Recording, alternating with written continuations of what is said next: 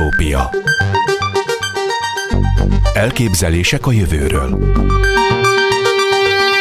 Najman Gábor műsora. Az Ötvös Lóránt Kutatói Hálózathoz tartozó MTA Pázmány Péter Katolikus Egyetem Serdülőkori Fejlődés Kutatócsoport Kovács Ilona akadémikus vezetésével a kamaszok fejlődésének eddig feltáratlan területével, a biológiai kor és a kognitív képességek összefüggésével foglalkozik. A rangos Nature Scientific Reports folyóiratban megjelent legújabb tanulmányokban rámutattak arra, hogy a serdülők kognitív képességeinek szintje nem csak életkorukkal, hanem az ultrahangos csontkormérés segítségével megállapítható biológiai korukkal is összefügg. Üdvözlöm Kovács Ilona pszichológust, az MTA levelező tagját az utópiában. Kedi csókolom, jó napot kívánok! Jó napot kívánok, nagyon örülök, hogy itt lehetek. Mi a különbség a biológiai kor és az életkor között?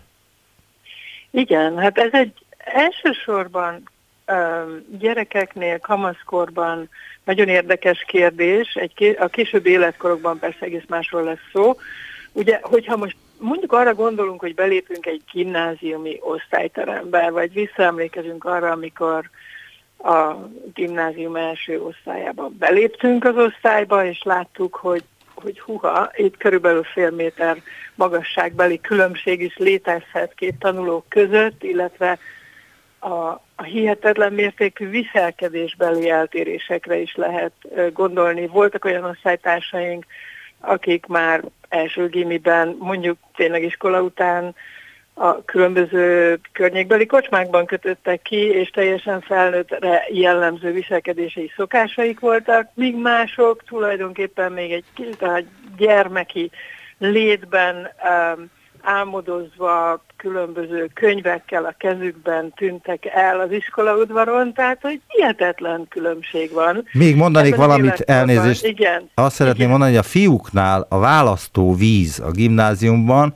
hogy ki az, aki borotválkozik, és ki az, aki még nem borotválkozik. Hát igen, és ez mondjuk a kamaszkorban valóban ezzel kezdődik a dolog, tehát a borotválkozás annak a következménye, hogy elindul az úgynevezett pubertás, tehát a nem érés megkezdődik ami különböző hormonális hatásokra történik meg, nyilván befolyásolja valamennyire a környezet, de ennek azért inkább genetikailag meghatározott háttere van.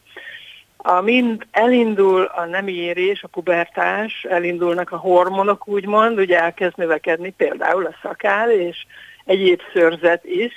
Érdekes módon ezzel párhuzamosan um, a, nyilván a testi fejlődés is uh, neki lendül, tehát ilyenkor van az, hogy egy kicsit hosszabbak a kezek, mint amire számít az ember, és mindenhova beveri, vagy a lábak nőnek meg nagyon hirtelen, mindenféle egyéb koordinációs problémák is felléphetnek, hiszen maga a csontváz olyan mértékű átalakuláson megy keresztül a, a kamaszkorban, amihez még alkalmazkodnia kell az agynak, de ami az igazán nagyon érdekes, amit mi csak sejtettünk, nem tudtuk, mert erre vonatkozó információ eddig nem volt a kirodalomban, hogy úgy tűnik, mintha az agyi fejlődés, és ezzel nyilván párhuzamosan a, a, a kognitív vagy gondolkodásbeli fejlődés is, az érzelmi fejlődés, a viselkedésbeli fejlődés is um, elindulna. Tehát nem egyszerűen csak egy nem érésről van szó, és a,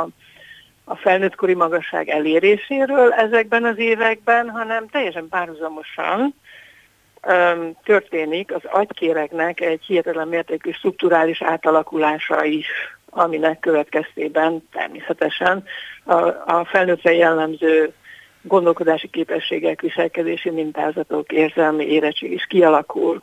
Na most itt a, ugye a kérdés az volt, hogy mi a különbség az életkor igen, és a biológiai kor között. Igen, tehát egy mondjuk 13 éves vagy 14 éves uh, serdülő esetén ez lenne akkor az úgynevezett kronológiai vagy életkora a, a fiatalnak, Előfordulhat az, hogy a pubertás jóval hamarabb kezdődött, tehát nem az átlagos időpontban, mondjuk lányoknál 12-12 és fél éves korban, hanem mondjuk egy-két évvel korábban, akkor ő 14 éves korára már a biológiai korát tekintve elképzelhető, hogy a 15-16 éves biológiai korú fiatalokhoz fog inkább hasonlítani, és ezt egyébként minimum tudjuk követni objektív mérésekkel, illetve ez meg fog jelenni az ő intelligenciájában, érzelmi fejlettségében, viselkedéses érettségében is. És fordítva is történhet, tehát az is előfordul,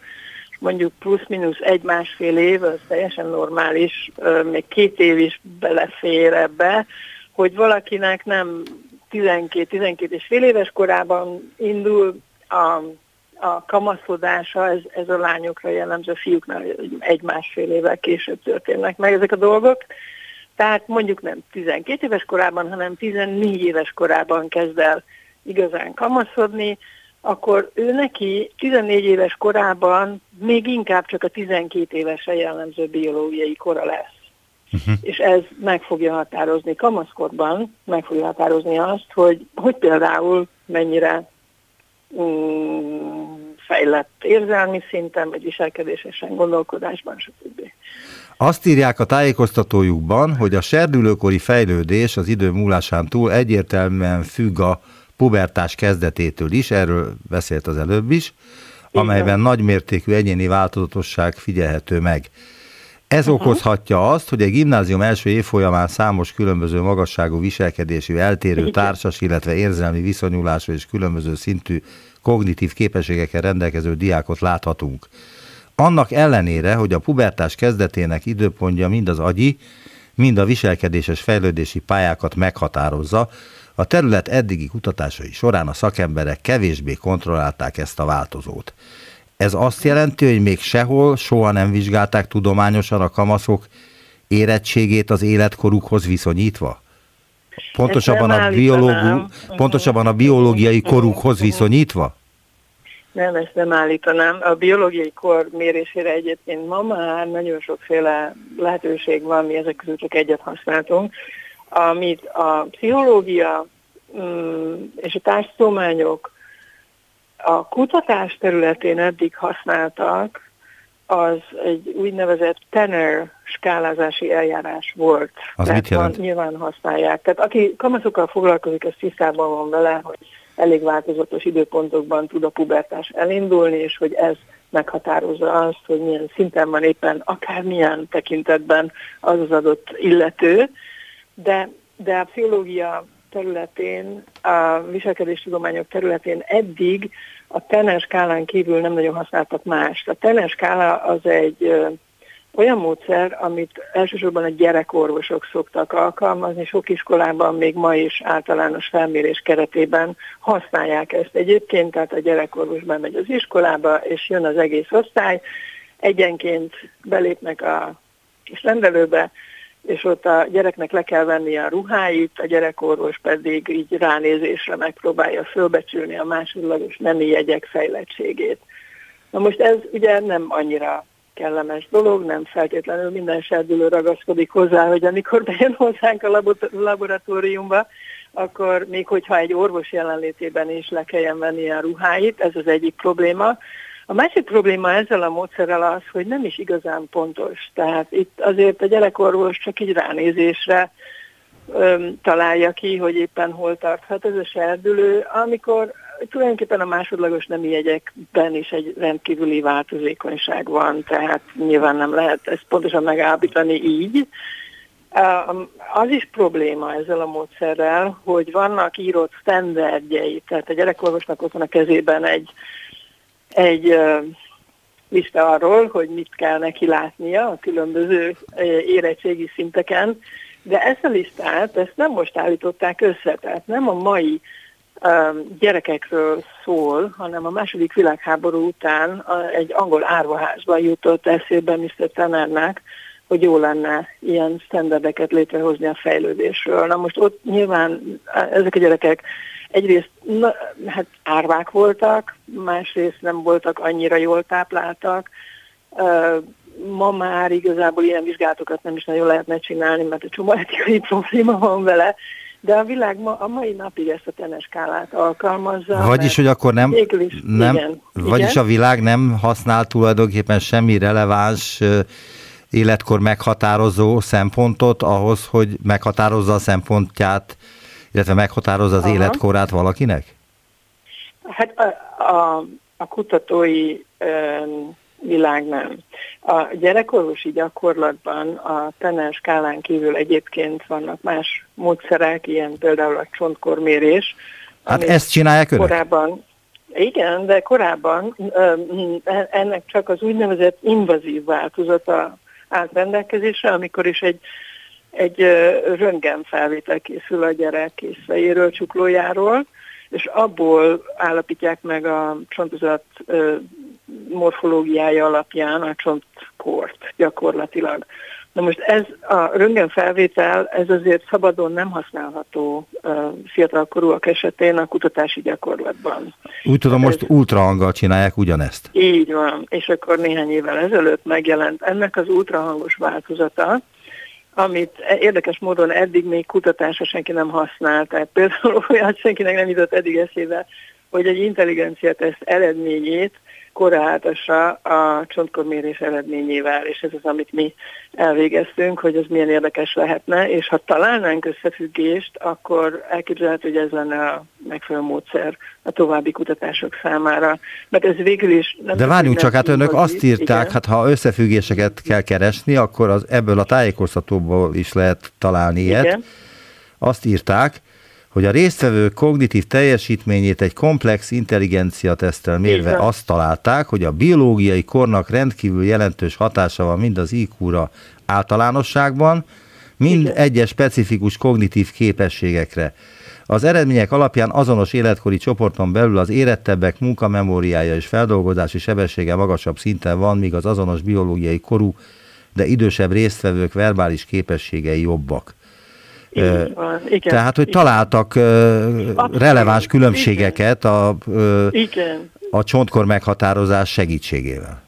Így van, igen. Hát itt, itt csak um, próbáltam azt érzékeltetni, hogy a kutatás területén eddig ez még nem volt bevezetve, tehát mi most első alkalommal vezettük be az ultrahangos csontkormérést a kamaszkutatásba, annak ellenére, hogy a gyerekgyógyászatban például endokrinológiai problémák esetén ez a, a röntgen alapú csontkormérés azért használatos, csak mivel a röntgen az, ha nem is tartalmaz egy ilyen csukló mérés túl nagy sugárzást, azért mégis invazívnak számít gyerekek esetén erre az ember nem nagyon szeretne etikai engedélyt kérni, és lehet, hogy nem is kapna. Tehát itt ez az ultrahang volt a kulcs, és az, abban voltunk mi igazán uh, szerencsések, hogy uh, én annak idején kosárlabdáztam elég komolyan, és így kapcsolatba kerültem a, a Budai Kosár Akadémiával, ahol ö, ők rendszeresen végeznek csontkorméréseket, mert hogy ebből a csontkormérésből nem csak azt lehet megtudni, hogy mi az aktuális biológiai kor gyermeknek, hanem még néhány információt, például a szülők testmagasságát is hozzátéve, elég pontosan meg lehet mondani, hogy milyen magasra fog nőni a gyermek, és ez például a kosárlabdában nem is annyira mindegy, hiszen nem mindegy, hogy milyen pozícióra um, tréningezik azt a um, gyermeket, meg fog nőni centernek, vagy inkább legyen irányító. Tehát így, így velük uh, kapcsolatba lépve um, sikerült uh, egy olyan együttműködést kialakítani végül is a Testnevelési Egyetemmel, ahol Utcás Katinka és Tróznai Zsófia uh, antropológus kolléganők uh, már használták ezt a módszert, az ultrahangosat és a röntgen alapút egyaránt, aminek a keretében tulajdonképpen mi elvégeztük ezeket a vizsgálatokat, és továbbra is együttműködünk egyébként velük, a mérések egy része a testnevelési egyetemen történik, másrészt pedig úgy, hogy kitelepülnek ők a, a különböző gimnáziumokba, iskolákba, és ott a gyerekeket, fiatalokat szűrik ezzel az ultrahangos készülékkel. Ami egyébként egy hordozható készülék, tehát tulajdonképpen uh, minden tekintetben mennyire pontos, mennyire Igen. pontos ez a készülék? Aha, egy olyan, a csontkort azt egy olyan fél év pontossággal becsüli meg. Azt, hogy a, a várható testmagasságot mennyire pontosan becsüli meg, arra vonatkozóan is, is vannak azért már becslés, hát egy olyan néhány centi, tehát 5 centin belül az biztos, de ezt talán utcás Katrinka és Tózna Zsófia tudná pontosabban megmondani. Mindenesetre pontosabb, mint a, az egyéb vonalzós és mindenféle más antropológiai technikák. Tehát ez egy, ez egy modern Igen. technológia, és egyébként nem egyszerűen csak egy ultrahangos mérésről van szó, hanem a technológiához hozzátartozik egy adatbázis is, amiben többféle népcsoport, így például a kaukázusi népcsoport, ahol mi is tartozunk, adatai külön-külön folyamatosan felvitelre kerülnek, annak érdekében, hogy az aktuális, mostani fiatalok átlagaihoz lehessen hasonlítani, azt a kamaszt, akit éppen mérünk. Tehát itt nincs az a probléma, ami a teneskála esetében, hogy a mai fiatalok például korábban érnek, magasabbra nőnek, egész más biológiai jellegzetességeik vannak, mint a második világháború után, tehát itt egy, egy teljesen modern és napra kész eszközzel van dolgunk, és igen, találtunk nagyon érdekes összefüggéseket. De milyen összefüggéseket? Arról mondjon a... pár szót, legyen szíves. Mondjak, jó. Tehát igen. Várjunk csak tisztálni a... szeretnék valamit, mégpedig igen. azt, hogy hogy az önök kutatásából kiderült, hogy az azonos korú kamasz, kamaszok más és más kognitív képességekkel rendelkeznek. Ezt leszögezhetjük? Azt le lehet szögezni, hogy vizsgáltunk azonos életkorú kamaszokat, akiknek a csontkora jelentősen eltért. És ebből következik, a... hogy a, a kognitív képességei is mások? Ez volt a kérdésünk, hogy vajon, hogyha veszünk mondjuk egy, egy 13 éves korcsoportot, de többet is vettünk 11-15 éves korig, de mondjuk vegyük a 13 éves lányokat, akikkel itt foglalkoztunk, és um, kiválasztottunk mondjuk egy olyan csoportot, akinek a csontkora is 13, egy olyan csoportot, akinek a csontkora az inkább 12 vagy az alatt, és egy olyan csoportot, akinek meg 14 vagy a fölötti a csontkora.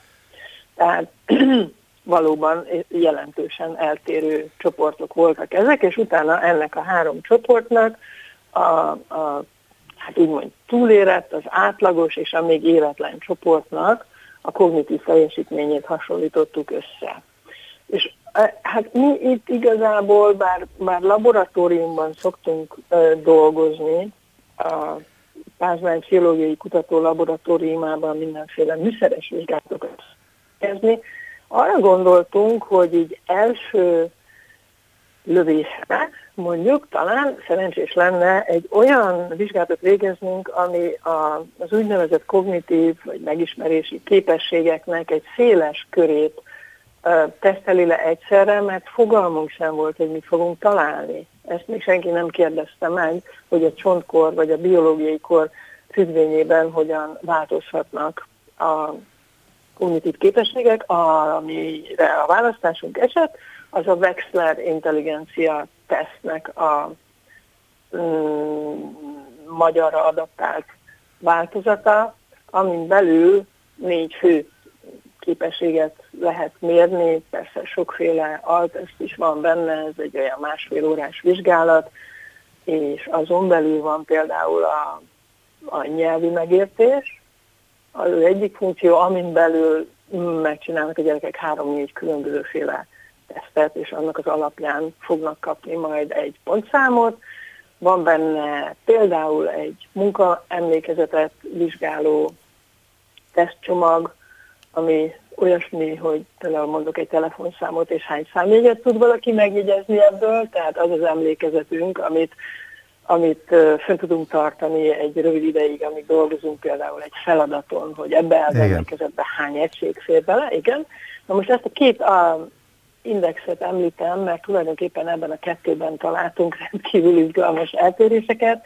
A munkaemlékezet az, az, az, az valóban nagyon erősen függ attól, hogy ki mennyire érett. Tehát ugyanazon az életkori csoporton belül egy érettebb fiatal nagyobb munkaemlékezettel rendelkezik. Tehát például több számjegyet tud megjegyezni, hogyha ezt a telefonszámot elmondják neki, mint egy éretlen, vagy mint egy átlagos. Ez nagyon meglepő volt, mert tényleg erre így, így nem nagyon gondoltunk, hogy ilyen eredményeket fogunk látni. A munka emlékezetet ugyanakkor egyébként az életkor ebben a tartományban 11 és 15 éves kor között nem nagyon befolyásolta. Tehát nekünk itt a vizsgálatok során született egyébként egy olyan paradigmánk, amin belül külön tudjuk vizsgálni a biológia, biológiai kor és az életkor hatásait. Tehát úgymond Igen, de nekem az a kérdésem, elnézést, hogy itt a szavába Igen. vágok, hogy következik-e az önök kutatásából az, hogy az oktatási rendszer az egész világon hibás? Már ami a kor szerinti iskoláztatással kap- van kapcsolatban. Köszönöm a kérdést. Ennyire, ennyire azért nem fogalmaznék élesen, de az minden esetre következik, hogy nem ártana egy iskolai érettségi vizsgálat a gimnázium elején is. Mert hogy a, a, a, mind a két irányban nehéz dolguk van a gyerekeknek. Tehát azok a fiatalok, akik érettebb fejjel mennek az első osztályba, ugyanúgy nehézségekbe fognak ütközni, mint az éretlenebbek. A, az átlag az elvárások az iskolában általában az átlaghoz kapcsolódnak.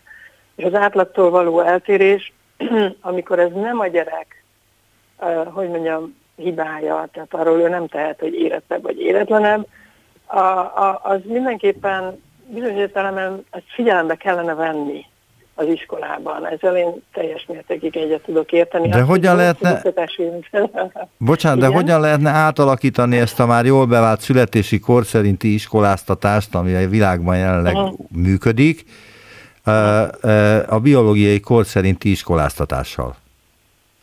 Igen, hát én el tudnék képzelni egy olyat, ugye néhány iskolában Magyarországon is voltak nulladik osztályok. Ez igen, de ott is azonos korúak vannak a nulladik osztályban, Igen. meg az elsőben, meg a másodikban, meg a harmadikban, azonos korú, ehhez ragaszkodik a társadalom szelleme, vagy én nem tudom micsodája igen, a világban. Igen, igen, igen. Tehát, hogy, hogy egy 12 éves, egy 12 évessel legyen, holott az önök kutatása szerint, vagy a kutatásai szerint, az lenne az ideális a gyerek számára, hogyha a biológiai kor szerint ültetnék őket egy osztályba, akkor ott lenne 12 éves, 14 éves, 11 éves, 13 igen, éves, igen. tehát vegyesen. Hát ez nem egy megoldhatatlan dolog. Egyébként az Egyesült Államokban az állami gimnáziumok is úgy működnek, hogy minden tantárból van az elején egy uh, szintfelmérő, és utána a gyerekeket abba tehát az azonos szinten lévő gyerekeket rakják egy csoport. De nem ilyen alapon, ahogy, ahogy önök, tehát nem ilyen biológiai kor szerinti meghatározás alapján. Ez igaz, viszont elképzelhető egy ilyen rendszer, tehát az ott működik, tehát nincsenek fix osztályok az USA-ban, hanem hanem ezek alapján, a kognitív felmérők alapján, vagy akár, ha, ha csak például a művészeti készségeket veszük, az is egy ilyen dolog, megnézik, hogy ki hogy tud rajzolni, és azt szerint fogják küldeni csoportokba. Lehet, hogy az a gyerek, aki tehetségesebb, egy másik iskolába fog járni rajzra, vagy, vagy, vagy festésre, vagy bármilyen művészeti ágban, mondjuk zenére, míg, míg aki átlagosabb, az maradott a saját iskolájában. Tehát ez nem egy megoldhatatlan dolog, csak mondom, tehát ugyanezt el lehet végezni a csontkorvizsgálattal is akár, hiszen most is vannak ilyen vizsgálatok, csak a Tanner skálát használják, és a gyerekorvos végzi el a igen, a, de, de tudományos igen. szempontból óriási a különbség a kettő között. Tehát, hogy valakire ránézek, igen, hogy igen, igen. nem tudom, milyen másodlagos nemi kialakulásán keresztül mente már, vagy igen, sem. Igen. És akkor majd ez egyik orvos ilyennek fogja látni, a másik orvos meg olyannak, tehát hogy ez, ez nem stimmel, ennek a tudományhoz nem Igen. sok köze van. Igen, de én azt azért el tudnám képzelni egyébként Magyarország, nyilván minden oktatási rendszerben más megoldást lehetne találni, mert az Egyesült Államokban simán be lehetne vezetni azt, hogy hogy a képességfelmérések mellett mondjuk van egy ilyen csontkorméréses vizsgálat, és aki még esetleg éretlenebb, ő akkor egy nulladik osztályban tölti az idejét, vagy valamilyen más jellegű megoldást is tudnának ott találni, és szerintem fognak is, az a tervem, hogy kapcsolatba lépek a az Egyesült Államokban van egy hatalmas konzorcium, ABCD Study Groupnak hívják, akik számos helyen végzik a méréseiket, longitudinális, tehát végigkövetős méréseket, tízezer kamaszon, és akik még ezt a mérést egyébként nem, nem vezették be, tehát hogyha ők is bevezetnék a csontkormérést, és egy ekkora volumenű vizsgálatban ők is találnának um, fontos eredményeket, a milyenkhez hasonló eredményeket, akkor el tudom képzelni, hogy lenne egyébként hatása az oktatási rendszerre. Tehát ott az a kutatás, amit nagyon széles körben támogatnak, tehát nyilván egy, egy tízezer kamaszt végigkövető kutatás hatalmas pénzekbe kerül, és rengeteg kutatót foglalkoztat, annak az eredményeit egy, én el tudom képzelni, hogy akár világszinten is beépíthetnék az oktatási struktúrába. Hát itt egyelőre még nem tartunk, egyelőre a kapcsolatfelvétel szintjén vagyok az ABCD study gruppal, illetve hát itt Magyarországon. Én azt gondolom, hogy a nulladik osztály az nem egy rossz dolog. A, nem tudom, hogy megvan még ez a rendszer, néhány évvel ezelőtt még működött, és fakultatív volt. Tehát a gyerek mehetett első osztályba is, de nulladikba, ahogy szerette volna. Uh-huh. És a nulladik osztályban nyelvet tanult. Ez, ez mindenkinek jót tesz, tehát hogyha ezt lehetne esetleg ilyen érettségi vizsgálatokhoz kötni, az nem lenne rossz a gyerekeknek. Ugyanakkor a másik oldallal nem biztos, hogy tudunk mit kezdeni egyelőre. Tehát um, az egy nagyon érdekes jelenség, mi nem csak gimnáziumokba járunk egyébként mérni, hanem más iskolatípusokba is. És ott azt látjuk, hogy um, éretebbek a, a fiatalok. Tehát így szinte egy év különbség van egy gimnazista és egy, egy szakiskolába járó fiú érettségek között, ami, ami elég sok, tehát ez, ez egy jelentős eltérés. És egyáltalán nem biztos, hogy ez azzal jár, hogy jobb képességeik lesznek a végén felnőtt korukban, sőt. Úgy tűnik, hogy a, az érésnek a felgyorsulása az talán lehet olyan hatással a fejlődésre, ami, ami felnőtt korban jelentős különbségeket okoz. Akár intellektusban, akár a pszichiátriai betegségek tekintetében van ennek egy veszélye. Tehát a, a felgyorsult érésről se tudunk nagyon sokat, hiszen pont azért, mert eddig nem volt igazán jó mérőmódszer a kutatás számára, de ez is megnyílik most, tehát a, a csontkormérést szeretnénk használni a korán megjelenő pszichiátriai zavarok vizsgálatában is, hogy mennyiben függ össze például egy korán megjelenő skizofrénia azzal, hogy az agy gyorsabban vagy lassabban érik, fejlődik az átlagosnál. Nem tudjuk, de, de van egy olyan um, elképzelésünk, hogy itt is érdemes lehet a továbbiakban kutatásokat végezni. Nagyon szépen köszönöm az interjút. Kovács Ilona akadémikus volt az utópiában. Kedi csókolom viszont hallásra. Köszönöm a beszélgetést, viszont hallásra.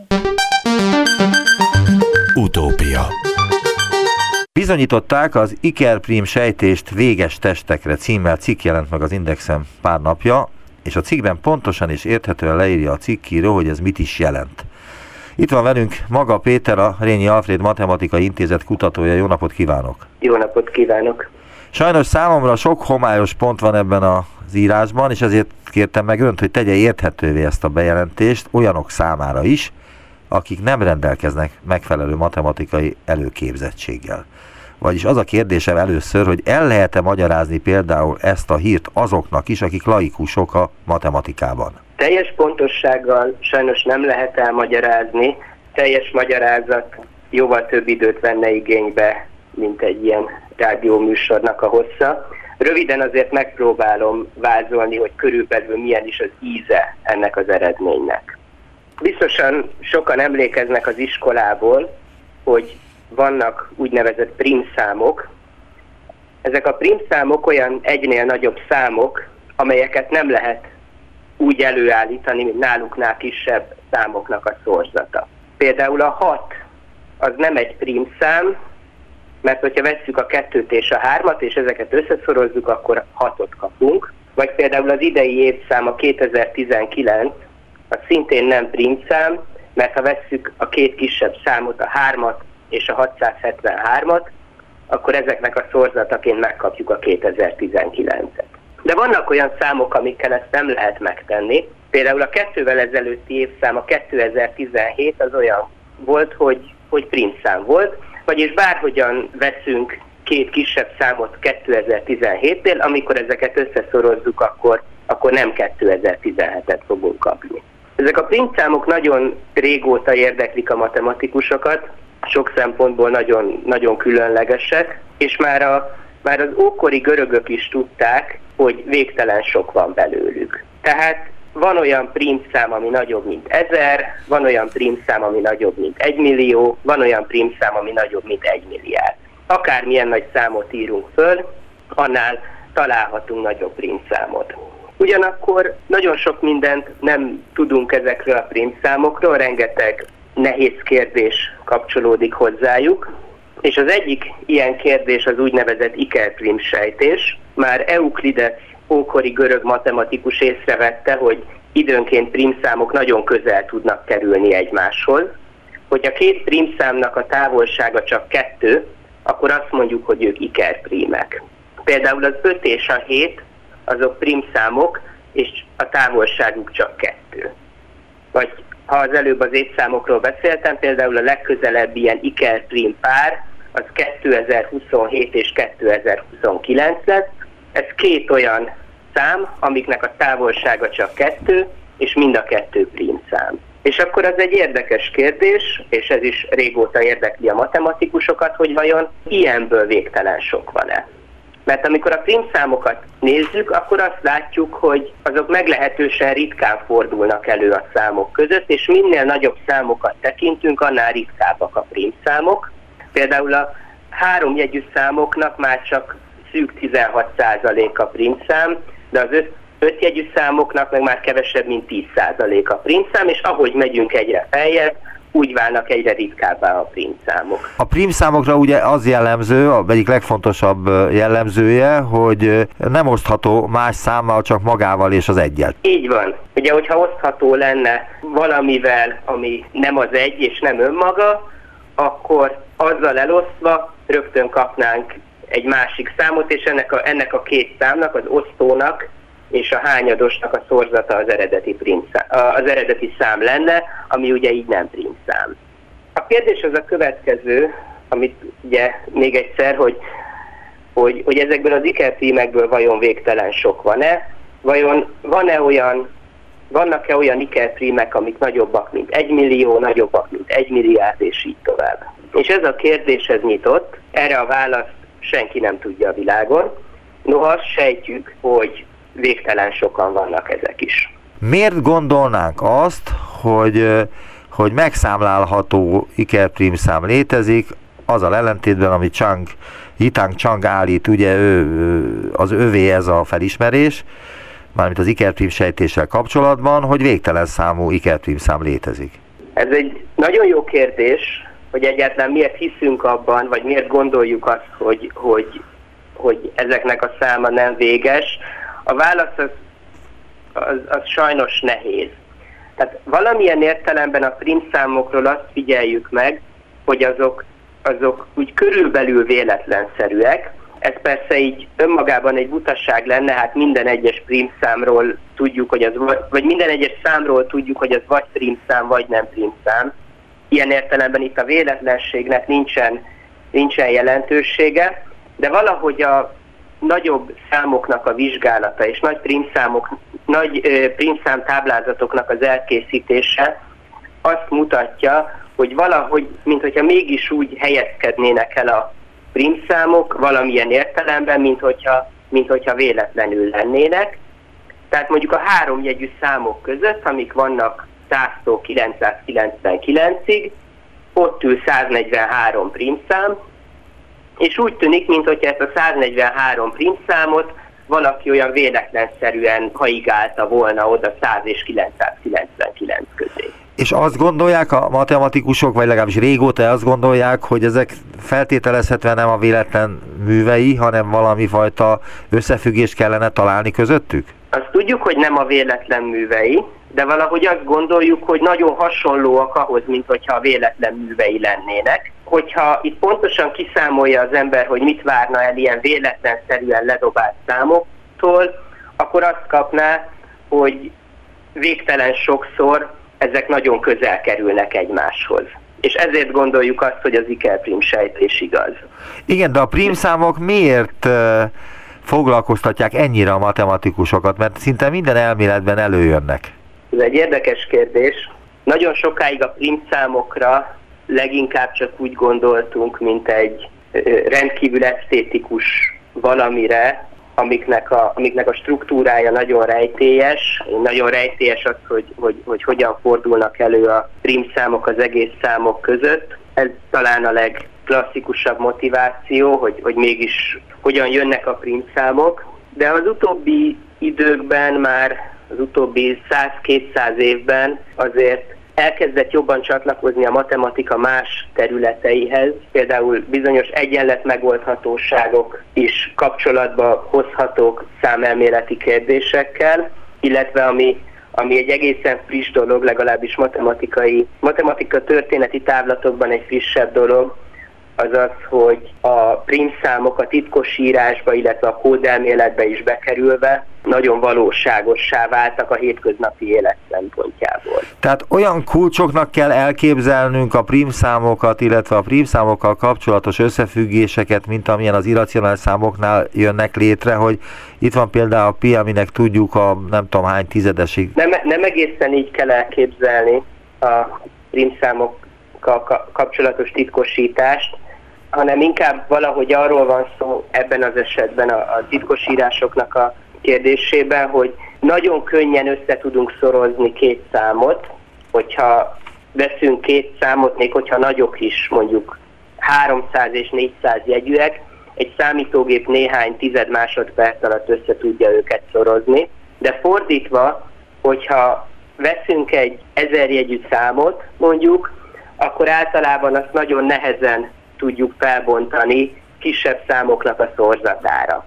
Még ha nem is szám, általában nehéz megtalálni a felbontásra kisebb számok szorzatára, és ezt a fajta kettősséget, hogy, hogy összeszorozni könnyű, és a másik irányban szétbontani nehéz, ezt ki lehet használni ügyes konstrukciókkal arra, hogy az ember titkosítási rendszereket hozzon létre, amik például segítik a mondjuk a titkosságot egy olyan hétköznapi szituációban, mint a bankkártyának a használata, aminél persze nem kell magyarázni, hogy miért fontos az, hogy, hogy titkosan történjenek dolgok. Arra térnék rá, hogy mik azok a sejtések. Van egy definícióm, a matematikában sejtésnek nevezzük az olyan állítást, ami a matematikai logika eszközeivel formálisan nem bizonyított, mégis erősen valószínű. De ez mit jelent? Tehát mit kezdhet vele egy kutató?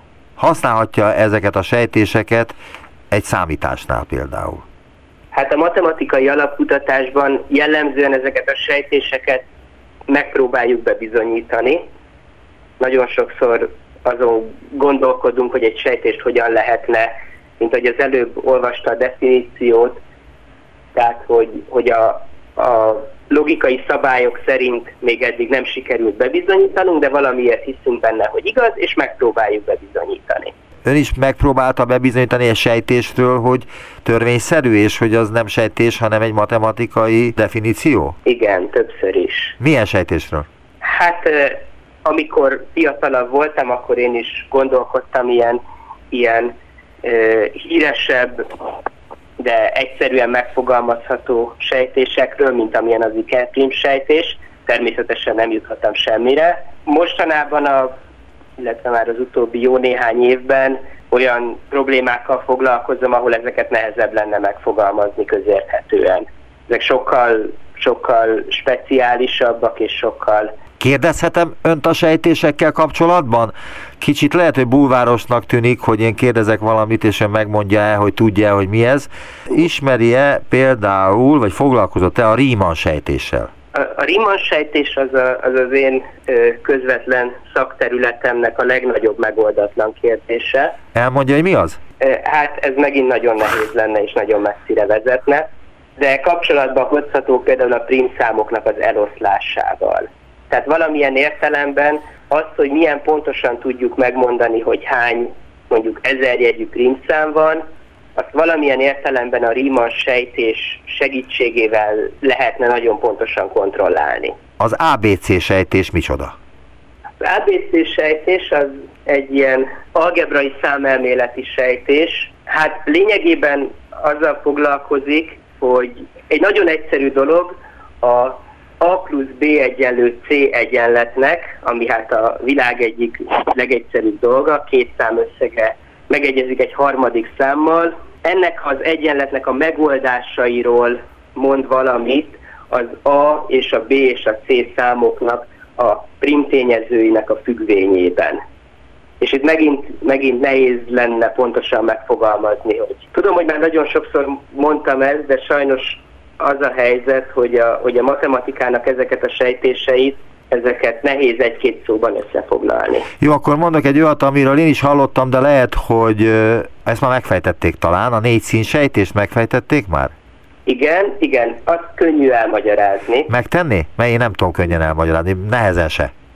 Tehát, hogyha vesz az ember egy térképet, amely térképen országok vannak, még egyelőre a térkép nincsen kiszínezve, csak az országhatárok vannak behúzva. És ki szeretnénk színezni a térképet, mert ugye úgy mégis jobban látszik, és az állítás az az, ezt sokáig sejtették, hogy mindig ki lehet színezni a térképet úgy, hogy csak négy színt használunk, és mégis a szomszédos országok azon különböző színűek. Tehát, hogy bármilyen kuszán vannak az országok a térképen, bármilyen zavarosak a határok, mindig, mindig ki lehet a tartományokat úgy színezni, hogy a szomszédos tartományok azok különböző színűek. Tehát négy szín elég bármilyen térképnek a megrajzolásához. Így van, így van. És ezt a sejtést, ezt hát nem tudom, valamikor a, valamikor a 80-as vagy 90-es években bizonyították be. És ez nagy dolog egyébként? Ez egy nagy sikernek számít a matematikusoknál, hogyha valaki egy ilyen sejtést, amit évszázadok óta foglalkoztatja a matematikusokat, megold? Hát ez attól függ, hogy mi a sejtés. Például ez a négyszín sejtésnek a megoldása ez. A, a négyszín sejtésnek a megoldása az egy, az egy viszonylag nagy dolognak számított. És például, ha jól emlékszem, talán a 90-es évek végén fejtették meg a nagy ferma sejtést hogy az, az mi volt, és hogy miért volt az olyan nagy dobás, mert akkor tele volt vele a sajtó. A fermas sejtés az egy nagyon hosszan fennálló nyitott kérdés volt. Azt hiszem, hogy körülbelül olyan 250 évig de lehet, lehet, hogy inkább 300 évig volt nyitott, és ez egy nagyon könnyen megfogalmazható sejtés. Nevezetesen azt mondja ki, hogy ha vesz az ember két darab ennedik hatványt, mondjuk két darab tizedik hatványt, akkor azoknak az összege nem lehet megint egy tizedik hatvány, ha csak nem a számoknak valamelyike nulla, illetve van egy kivétel, amikor ez a hatvány éppen a kettő. Tehát az elég gyakran előfordul, hogy két négyzetszám összege egy harmadik négyzetszám, de az már soha nem fordul elő, hogy két köpszámnak az összege megint egy köpszám lenne. Aha, és ha jól tudom, ezt a Ferman nevű matematikus írta a valamilyen bizonyítás szélire, hogy A az ennediken szorozva B az ennediken, az egyenlő C az ennediken, akkor, hogyha n nem egyenlő kettővel, ugye? Tehát, hogy, hogy akkor ennek az egyenletnek nincsenek megoldásai, és ez nagyon sokáig izgatta a matematikusokat, és nem csak a matematikusokat, hanem a laikusokat is, mert hogy nagyon könnyű megfogalmazni, ellentétben például a Riemann sejtéssel, és ezért rengeteg bizonyítási kísérlet született, ezek sajnos sohasem voltak teljesek, soha nem voltak befejezhetők, egészen az 1990-es évek elejéig, amikor Andrew Wise-nak sikerült előállnia egy teljes bizonyítással, természetesen építkezve egy csomó korábbi munkára.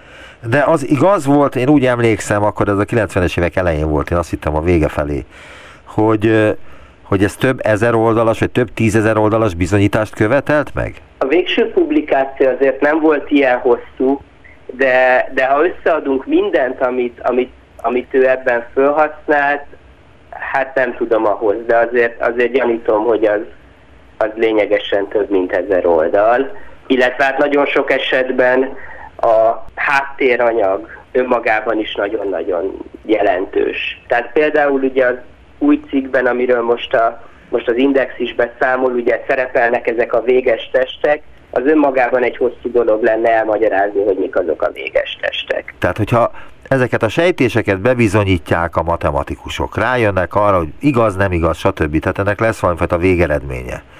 Akkor ez, ezek mire használhatók? Mire használható a négy szint sejtés, a ferma sejtés, az ikerprim sejtés, stb. A goldbach sejtés? Jellemzően ezekre a kérdésekre, amikor választ kapunk, az a matematikának csak egy belső fejlődését jelenti nem okoz ez a külvilágban semmilyen, semmilyen változást. De nem tudhatjuk azt, hogy 500 év múlva nem lesz ez esetleg egy fontos eleme az akkori így számításoknak. Így van, ez az, amit nem tudhatunk, és, és általában pont, pont ilyen a tudománynak a fejlődése, legalábbis a általában nem tudom, hogy ilyen a tudománynak a fejlődése, de, de, de a matematika esetében nagyon sokszor igaz az, hogy valamivel azért foglalkozunk, mert szép és érdekes, vagy mert megkérdezte a kolléga, és a mi fantáziánkat is felizgatta az adott kérdés, és aztán adunk rá egy választ, vagy esetleg nem adunk rá választ, csak próbálkozunk vele, de ez, ez önmagában csak a, csak a saját belső igényeinknek megfelelően dolgozzuk ki. Tehát a, legalábbis az alapkutatáson belül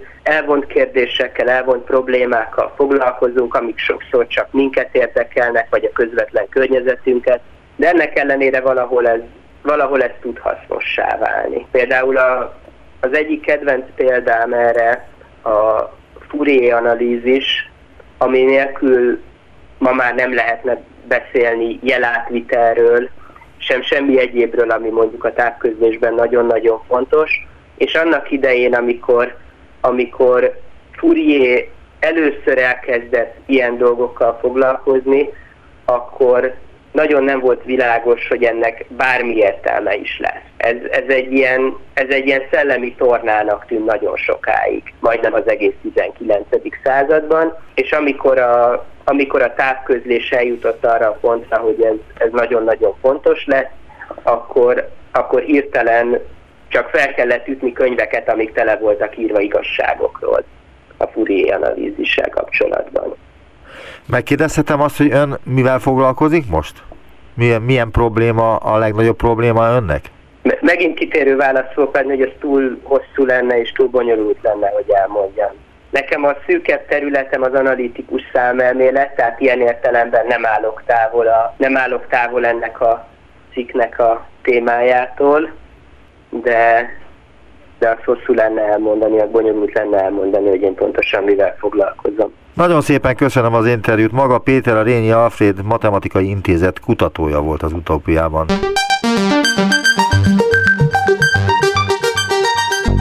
Visszaértünk a jelenbe. Neumann Gábor utópia című műsorát hallották.